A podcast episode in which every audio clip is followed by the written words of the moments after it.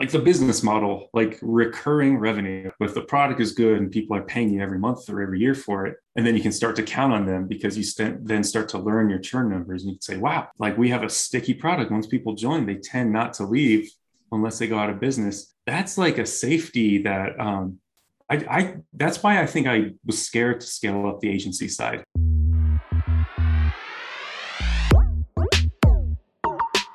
What's up, y'all? Welcome to Bootstrapping SaaS to Millions. Mike and Kevin here, host of Spectora. Today, we're going to talk about business models, pricing structure, uh, add-on products. I don't know. We have a lot, a lot of thoughts swirling around in our head, and we'll see where the conversation goes. Yeah, I'm excited about these topics based on uh, or inspired by a podcast we both listened to the other day. Um, My First Million with Nate Nate Barry on there, the founder of ConvertKit, and um, yeah, he he he touched on a blog post he had about the ladders of wealth creation, and it kind of made us want to talk about it from our context, from our perspective. Yeah. So we we presume that people listening to this are either wanting to get into SaaS or already starting a SaaS company and trying to grow it. And um, if you are already, props to you because uh, as he talked about, like SaaS is one of the um, potentially most lucrative business models. Um, for those of you that are just contemplating it, maybe you're still working in a job where you're trading your time for money.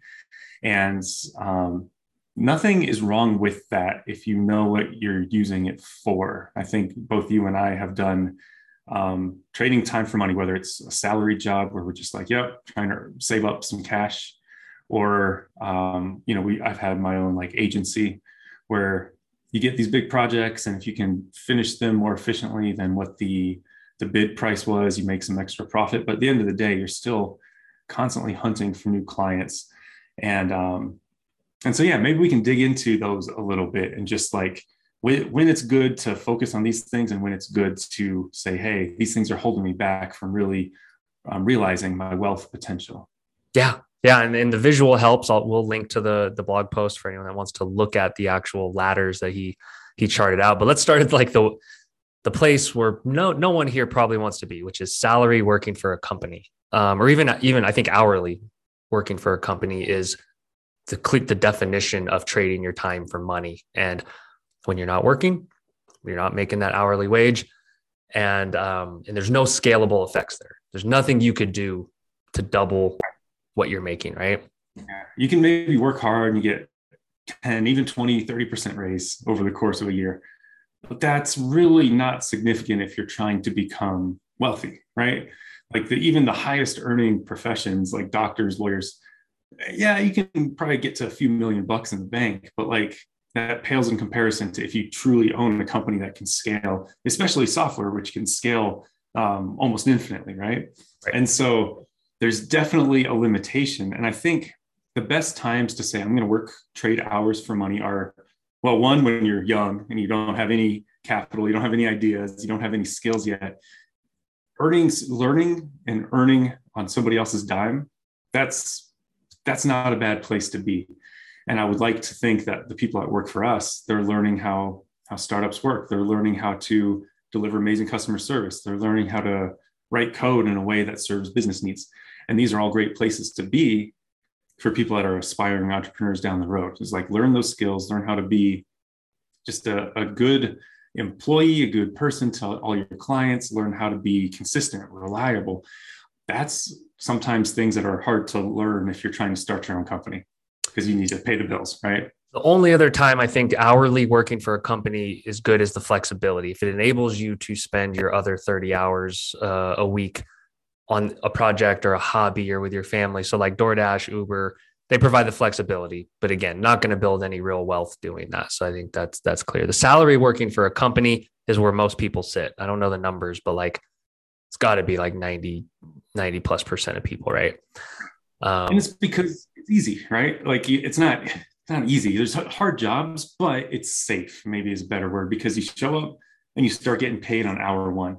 Whereas you try and start a business, it might be year one you don't make any money and that's the the risk and reward excuse me the risk and reward balance that you always have to consider and it's a fixed amount of money for a non-fixed amount of work and the the caveat to this is if you have if you have a salary working for a startup like some of our employees do with equity profit sharing that you can build real wealth from that. And so that's the minority of people I think that get equity in a in a crazy growth startup.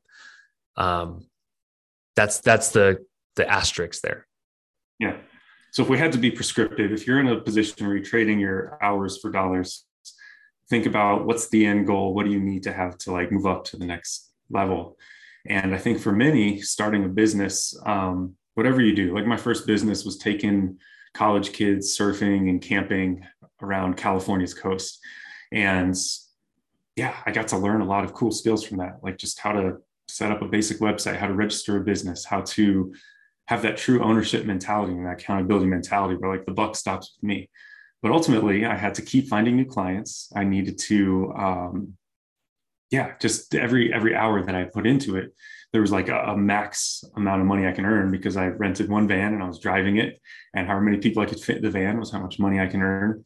And so it was a fun fun gig. I learned a lot of great skills, but obviously not this like path to massive wealth. But in hindsight, you were learning, not earning, and I think as long as people are clear on that, you know, they know the purpose. Um, so charging by the project, hourly work for clients. Now we're talking like owning your own service business, like freelancing. So you you have extensive experience freelancing. So talk a little bit about what that life is like, the good, the uh, pros and the cons. Yeah, when you the pros are you have this like feeling of control that you never had when you were an employee, right? So I, I find a project, you know, and how that that's the hard part. That's the cons. Is you're like constantly hunting for a new project. You're salesperson. Yeah. Yeah, you're a salesperson. Every time you're at a social situation, you're like, oh, by the way, I make websites, I make mobile apps, I make web apps. Um, here's my card. Here's my card. And then the and then the pros is once you get a job and there's some sort of timetable, you're like, all right, I'll give you deliverables in three weeks, six weeks, and 12 weeks. Well, then you have this total flexibility and you're just being paid to deliver the results. And so that's like it, it felt like if I was being babysat when I was at salary jobs, where I have to be in a cubicle, I have to be there between nine and five. And if I wasn't, then I was either feeling guilty or made to feel like I was doing something wrong. There was like constraints on how much time you can take off. Uh, I never liked that feeling. I think for many people, that feeling is um, confining. You feel like you're in a cage. And so being my own boss, even though I had like a, essentially always just a few clients that were my real bosses, that, you know, that's where the bills were getting paid through um, there was like another level of freedom. And there was a, a period of years where I traveled a lot. I was doing work from Central South America, Eastern, Western Europe, just kind of bouncing around the world with a laptop. And as long as I had projects, I was able to have a, a, ton of freedom and I could work whenever I want. If I wanted to work overnight at a coffee shop, I could.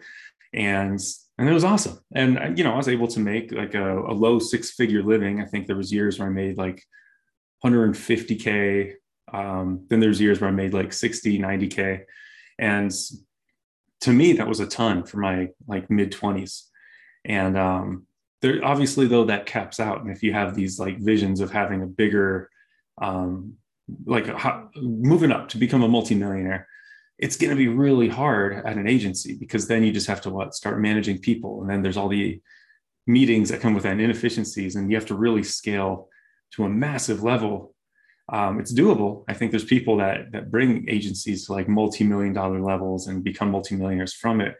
It just seems like it's a lot harder because you always need a new pipeline of clients, um, and you're at the mercy. Like maybe you have a like what happened to me. I had this consistent pipeline of jobs from a Hollywood studio, and then when 2008 hit, they went under, and suddenly I was like, "Ooh, I had a lot of eggs in that one basket and I was scrounging for like little projects here and there, two grand here, five grand there.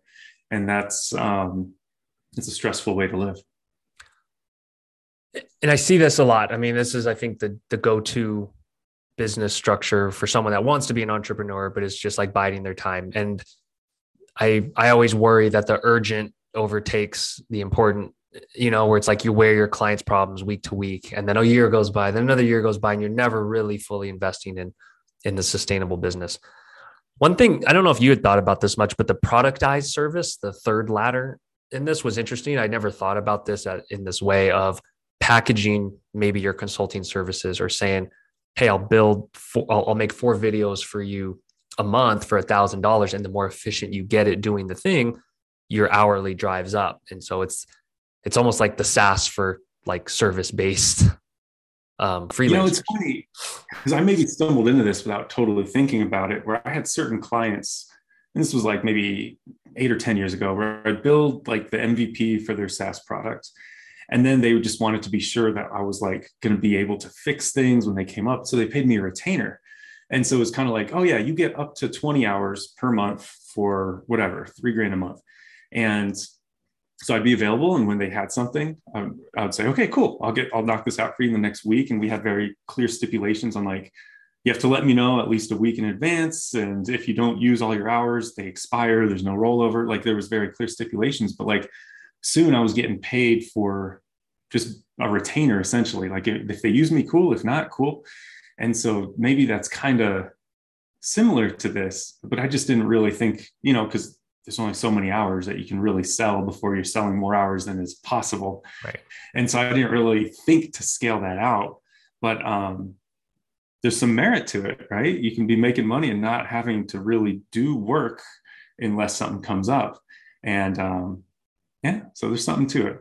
It does top out at a certain point because I know, you know, the whole four hour work week, you know, um, approach of like outsource it, do it cheaply, but then the quality, your quality could suffer. Um, you know, I did this with SEO consulting. It's like I had 20 hours a week guaranteed and it feels great, but you can only max it out so much. So that's, talk I think that's, what's that? Talk more about your experience with that when you were doing that with SEO consulting. Yeah. So I had like two to three clients at, at any given time. And one was a, a sculptor of like bronze statues. And they, they basically guaranteed or asked them to commit to, I think it was like 20 hours a week or something like that at a certain rate. Hmm. So I did them whenever, and it was a really nice casual relationship where I did wrote blog posts and did work throughout the week. And so it felt like sustainable and something I could really build upon when I was like thinking that was the path of like, okay, freelance some, work on something else on the side. And so, um, like you said, time freedom is great. You feel like um, you're trusted, but there's like this fine line. If you're coasting too much or you slip, like they're going to check you. And so like you do still feel like you have this boss and there's no getting away from that. And I didn't want to outsource it because it felt like lying almost of like, uh, you know, like I'm responsible for this work, but yet I just sent this to like the Philippines. So I know a lot of people are into that right now. And it's, uh, I don't know, it just feels a little icky to put your name on that. So that was good, but it, it wasn't the end game. It, it, I, I was still sitting there looking at SaaS products thinking like, man, that's the, that's the win. Yeah. So this is when maybe we said, "Hey, let's start a business together." And our first go was a t-shirt company, Kira's Collection, right? And it was like inspired by your daughter, and we were like, "All right, sell products. We're gonna." You know, we were living in a two-bedroom apartment together at the time, and we had like our kitchen turned into like our warehouse where we got some Costco shelving. We yep. were ordering t-shirts. We were getting them printed at a local printer, and then orders came in. We'd walk over to the kitchen. We'd throw it in a bag we had this like USPS pickup, you know, every day or every few days or yeah, whatever. the condo. We'd walk it downstairs, put it in the box, put it by the front desk, and it would ship out. Yeah, yeah. And so, tell tell me what you thought about that. You know, I at the time we thought of it. I think where where it actually falls on you know on this ladder on this framework of like okay that is a high level of scalability a lot more work and manual you know manual processes so in hindsight, it's like, yeah, it didn't work and it was going to be really hard. But then when you see lots of successes in the physical product space, you're like, okay, wow, that that can be a successful model um, when done right. And I don't know if we necessarily didn't have a plan or, or I don't think we were thinking that big. I think we were just thinking for the moment, right? And it just felt like, oh yeah, this could be huge someday, but like we don't know anything about like running a physical products business. So in hindsight, yeah, it, a tough niche, and uh, it wasn't a mass TAM. It wasn't a, a maximum TAM. So that that was a, probably a, a short short sighted, you know, take there. Felt like the warm up business for us, where it's like we were learning how to work together. We were learning our kind of business personalities because of obviously growing up together, we knew each other in a certain way, but like doing business together, that was something where we had to kind of figure out and like maybe we are subconsciously testing like all right are we each holding up our end of responsibilities? Are we each dependable? Are we each reliable? And um and so in that i felt like all right that that could we could look at as a success in that way And I think I was, you know, learning some design stuff. I was learning like WordPress, photography. You did the What's photography. That? You did the photography photography for it, which is, you know, we don't use now, but like we could maybe in the future you could use it. Um, and that was the first time I had to think about SEO. I didn't know anything about it at the time. That was the first time I had to be like, well, how are people going to find like these t-shirts? It can't all just be social media. Cause I mean, what year was this? I mean, this was, was this 2012, 13, 14? Yeah. Yeah. So it wasn't as obvious as it is now of like, oh yeah, just get an influencer or just pay for ads on Instagram. It, it, it felt like you had to really work at social and we knew, I mean, didn't know anything so, about that. Yeah. I think at some point it wasn't just financially viable. I think you were like, dude, I'm going to get a job. Mm-hmm. Um, so you went back to financial services. Um, I, I, went back to like freelancing. I think I was in grad school at the time too. So we each had our things. Um, but at some point we were like, we need to make a SaaS. We need to make a product that can scale. And um, initially we were thinking of like, what's a B2C, like the biggest TAM of the whole world. And then we kind of reined it back into like, what's a small approachable niche um, and it's funny because we viewed Spectora as kind of like another, it was like our uh, training SaaS. And here we are like six, seven years later, where it's like, no, this is actually a really amazing This is the thing. yeah. this could this be could the be, end game. You know, our life work. Yeah. Um, so like the reasons to get into SaaS hopefully are pretty obvious for listeners, but like we can we can dive into it a little bit just in case there's angles people aren't thinking about.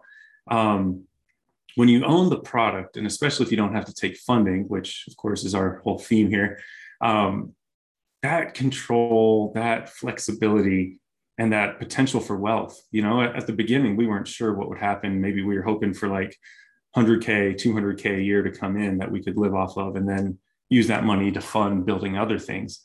Um, and now we're making, you know, 8 million a year. That, and we don't, I think we have like 20 to 30% of our market, depending on how we want to calculate it. And that's, you know, there's still a lot of room for growth. There's a ton of room for add-on products. There's a ton of room for, you know, downstream customers that our clients interact with. And so just the potential for SaaS um, is huge.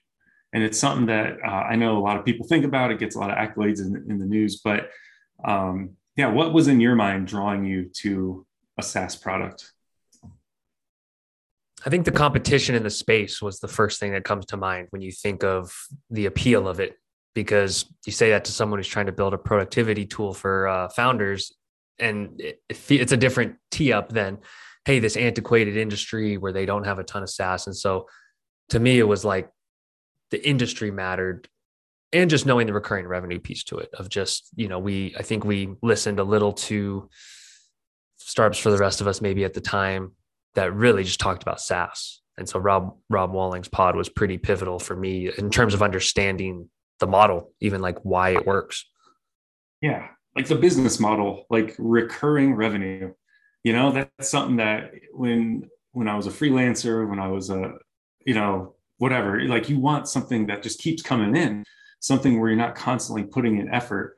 And well, you're constantly putting an effort to the product. But if the product is good and people are paying you every month or every year for it, and then you can start to count on them because you st- then start to learn your churn numbers and you can say wow like we have a sticky product once people join they tend not to leave unless they go out of business that's like a safety that um, I, I that's why i think i was scared to scale up the agency side because you hire full timers and then you're constantly you need to keep hunting for the next client or else you're gonna what have to lay off people that you just hired if you can't feed them, then what? You dig into your own pocket and say, oh man, I don't want them to go somewhere else. So I'm going to pay them out of what I normally pay myself. And that sucks. Whereas when you're like, oh, we happen to know, like we just know X amount of customers are going to resubscribe every month. That's that's power. That's power to scale. That's power to hire with assurance. That's power to invest in infrastructure. And um, as you see it grow, it just feels good to know. All right. And especially because we ran so conservatively, we tried to keep profit margins initially at like 50%. So that means like for every buck that came in, we'd spend 50 cents. And that's contrary to like all common wisdom. Most people, most SaaS companies are in the red. They keep spending early on. We were like, eh, let's play it safe. Let's pay ourselves. Let's be ready for like half our customers leaving us on any given month which maybe we were too timid, but it enabled a, comfort and a sense of freedom. Yeah, there's more stability there when you take the the longer path, the longer curve. Um, I don't. I have to admit, I would. I don't. I didn't even. I wasn't as intentional in thinking about B two B versus B two C early on because I think that's a big distinction too. Of like, a business relies on your product for their business to run, mm-hmm. whereas everyone just, you know, says B two C. They're so fickle. It's like their attention span is like squirrels, and so B2B, it turns out like niche B2B too, because everyone just thinks of like Zoom or like uh, Microsoft. like, oh, that's enterprise B2B, but like niche vertical B2B doesn't get talked about a ton, first of all. Like all the pods I listen to, it's all B2C. so yeah. well, I feel like it's still under underserved and under talked about. Did you think much about this early on? I did. Um, because I think by the time you, you host a podcast, you have a level of wealth where B2C plays make sense. But for us, being some dudes with just, you know, tens of thousands in the bank to say, here's our runway, we had to have something that I think was an approachable niche where we could, there was a finite number of people, right? It wasn't, it's hard to conceptualize millions of people and what they want. It's easier to say, oh, 20,000, 30,000 people. I can like learn that industry. And um, and then the marketing spend doesn't have to be huge to reach 20 or 30,000 people. I mean, maybe there's a few conferences where you reach half of them. Um, yeah. And then just in terms of B2B, we were, I think, exposed to this niche through our friends that, you know, we were like, oh, the bar isn't so high. If you're going for like, oh, I'm going to take out Zoom, well, that's a really high bar. You know, the the competitors at the time we got into our space were um, mostly also self-funded or kind of small-time companies.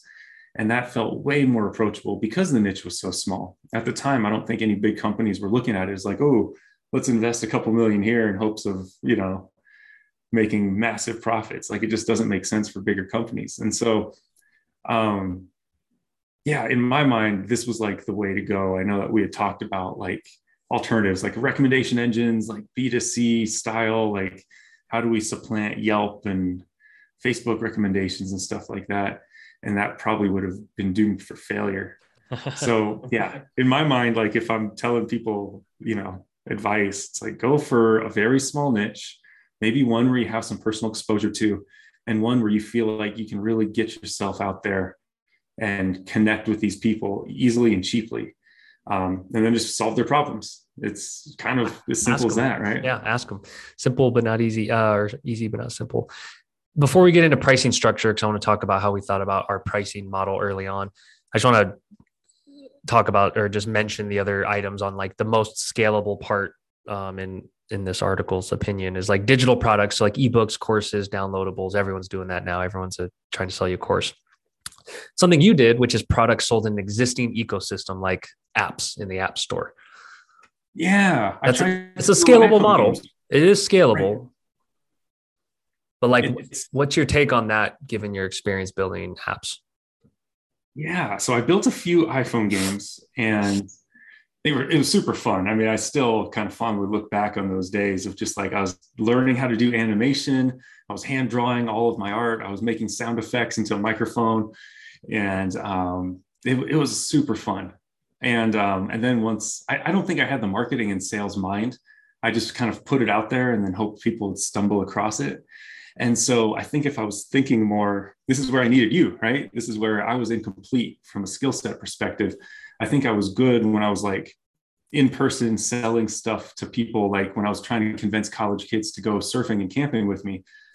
I can get in front of people and, and kind of woo them all day. That's that's my wheelhouse. Um, but putting stuff out into the world and then thinking about SEO, thinking about digital marketing, for some reason, that's that part of my brain that I just can't get to wake up. I can like maybe ideate on it with somebody, but like the implementation is is really hard for me for some reason. And so that's where I think you and I's skills were so complementary. Um, but yeah, that it, it was. Um, I think that the potential for scalability was there if I had the the skill set. Um, obviously, there's hurdles, right? If you're existing on somebody else's platform, whether it's like a WordPress or iOS app store, not only do you have um, a gatekeeper that can like kind of crush your business at will if you do something that they say is against the terms then you're off the app store and you're trying to fight it. And meanwhile people are like hey where's that update? You have a broken app out right now whatever. Um, and then there's like the i think at the time uh, iphone or apple was charging 30% i think maybe it's lower now but it's uh that's huge. That is a huge chunk of your profits going to the platform. And so uh you know that's before your personal taxes and all your expenses. And so you, your profit margin needs to be massive which means you need to hit like a massive audience. And that's really hard in a crowded space where everybody's doing it. Where there's i mean there's literally like multi you know like conglomerate companies that are churning out games by the day that you have to compete with that like highly addictive games that have a formula. It's like good luck competing with that.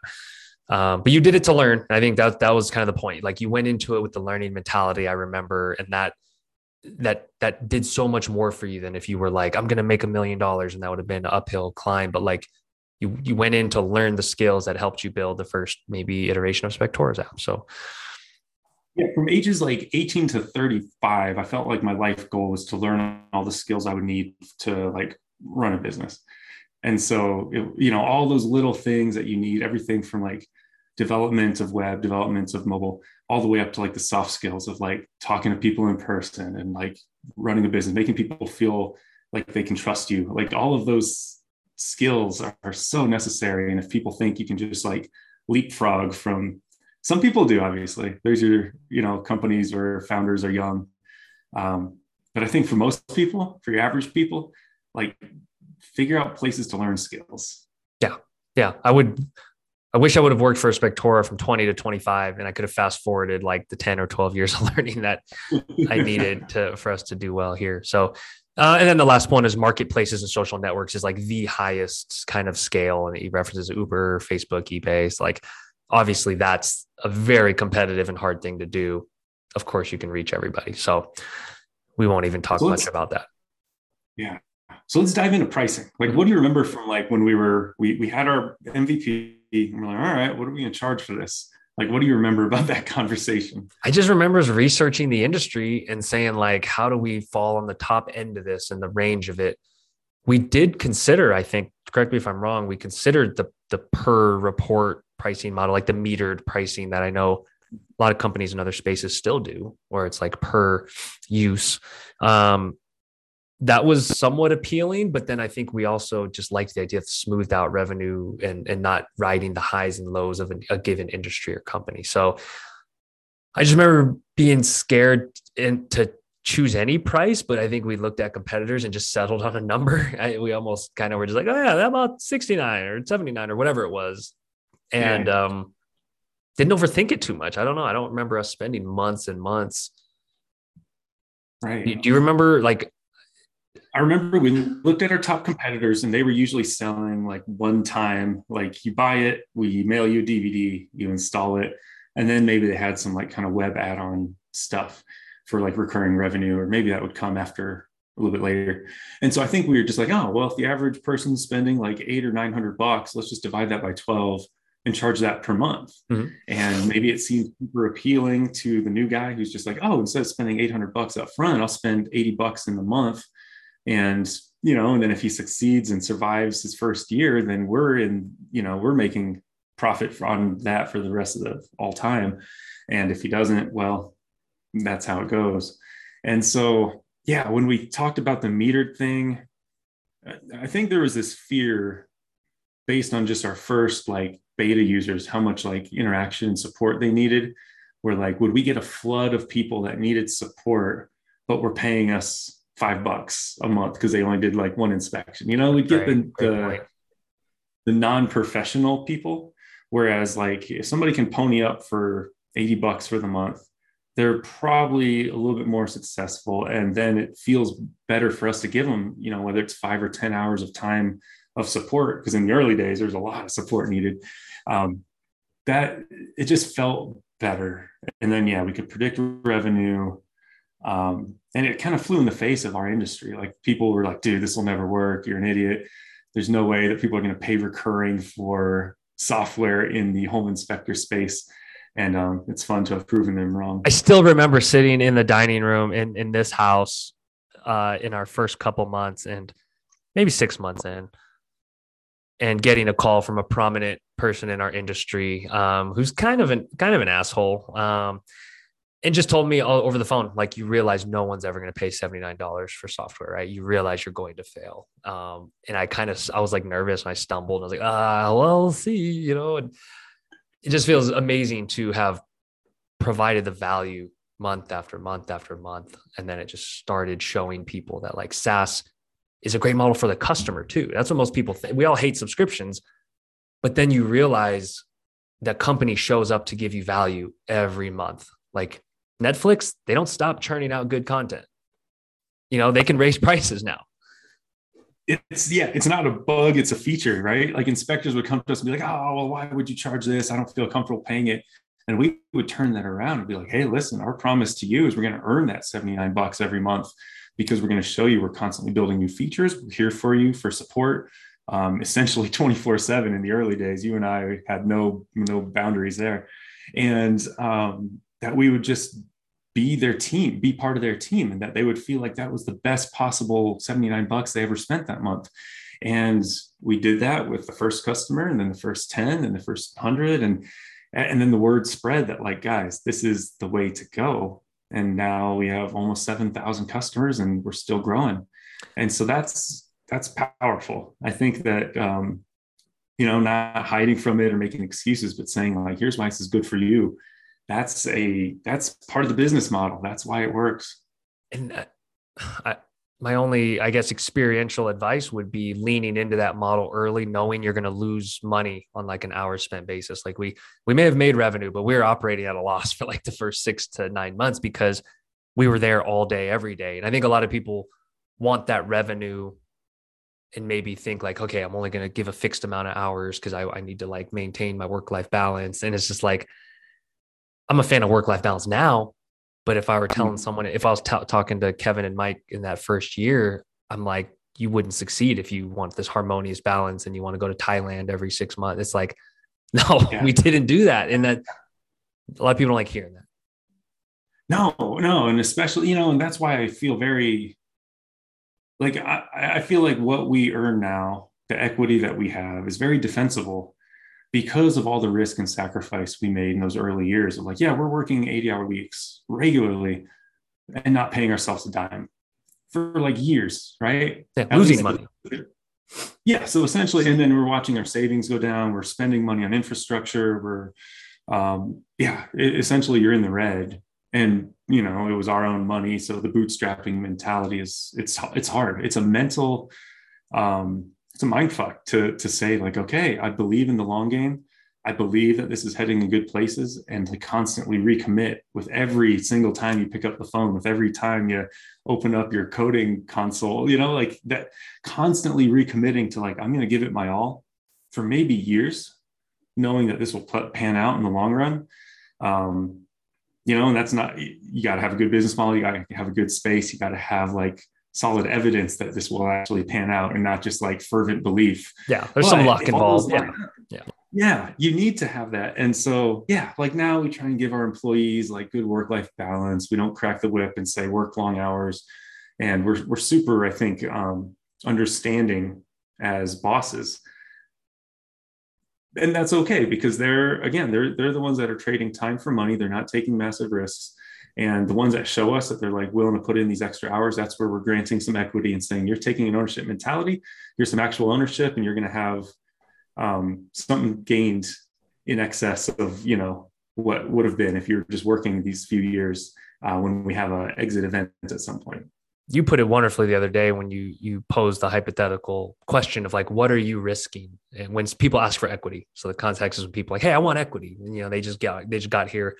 We have product market fit we have track record of you know of being here. And then yeah. you're like okay how do i approach this conversation about asking you like why you deserve a piece of our company when you've literally risked nothing? Yeah. You just show up and you do the job. It's uh it's a different conversation for a different day. I think we've already done an episode on that but um we can get into that another time. So getting back to the SaaS business model, the another I think benefit or this potential thing that you can do down the road is like add-on products, upsells. It's something where as you build an audience, you're building a, a, consumer base that can just keep adding stuff on. They already trust you, they trust your product.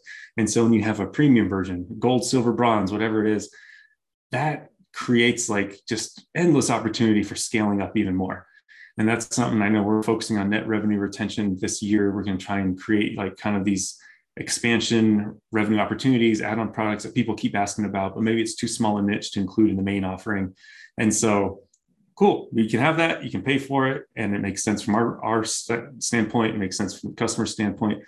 That's i think um, something that gets overlooked when you're building you know physical products. Yeah you can create new product lines you can have other things but like with saas it just feels like um, it's easier I think about it like um, either compounding gains in the stock market or friends or family that you've known for 5, 6, 10, 12, 20 years it's easier to do stuff with them than it is to go meet someone brand new. And I think we all maybe falsely assume, oh, we could do this again. We need to prove to ourselves we can go like create an audience from scratch and be patient and work hard and grow it. But it's like our emails get opened by like thousands of people when we send it. That's powerful. I think that's the leverage and power of land and expand kind of mindset as opposed to let's just show up blank. No one knows us. That's going to take a while. Yeah. And then in B2B, some businesses will have the opportunity to say, okay, who are my customers' customers and what do they need? Because now we already have inroads to them. And so that's where, when we're talking about, hey, let's solve problems for homeowners, because home inspectors have exposure to homeowners. Let's um, make sure the incentives line up, where the homeowner, the home inspector feels like they get some benefit, the homeowner gets some benefit, we get some benefit. If everybody wins, we're just basically building a bridge between things that were needing to happen anyway.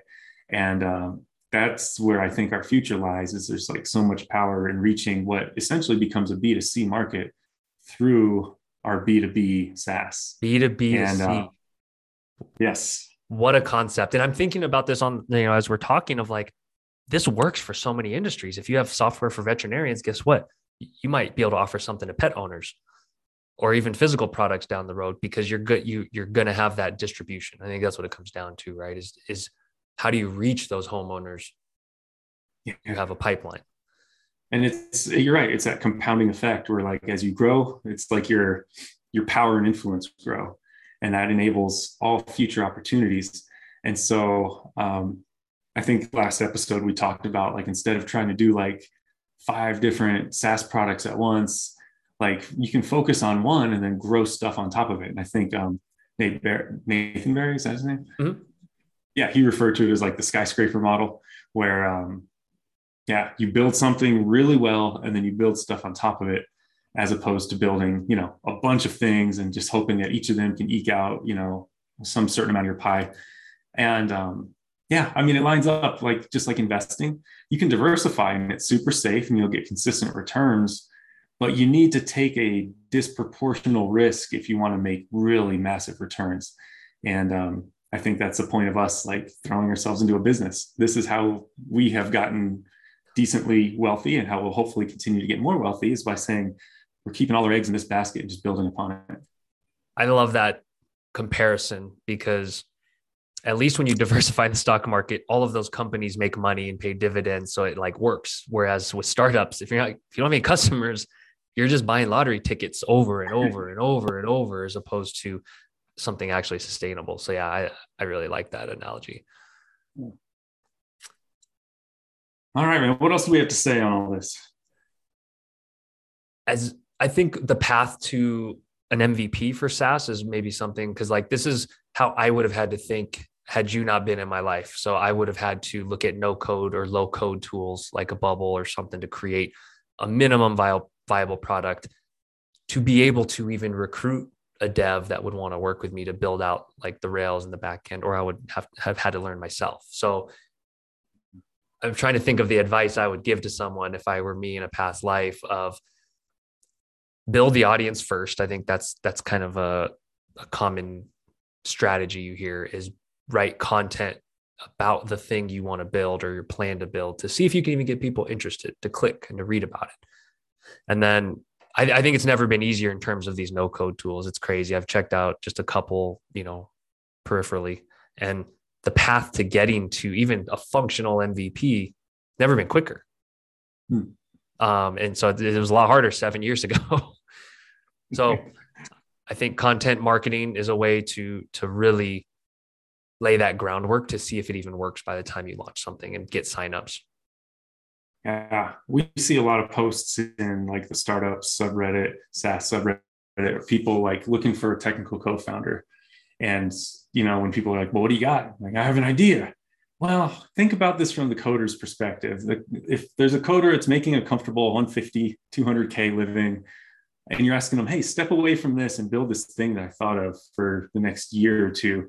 And then we're gonna you know spend a couple years not making money while we launch it. And then we're gonna get rich maybe. That's you know like the the person that just has an idea has no skin in the game yet. Like you should probably labor at something for a solid year. Yeah building an audience building an mvp put some money into it pay the developer. Like you got to do something because let's face it like ideas are a dime a dozen marketing and sales mm-hmm. skills are way more prevalent than engineering skills and so you got to learn something design, product work, um, sales, marketing. Like that's that's uh, the function of supply and demand in our current marketplace right now.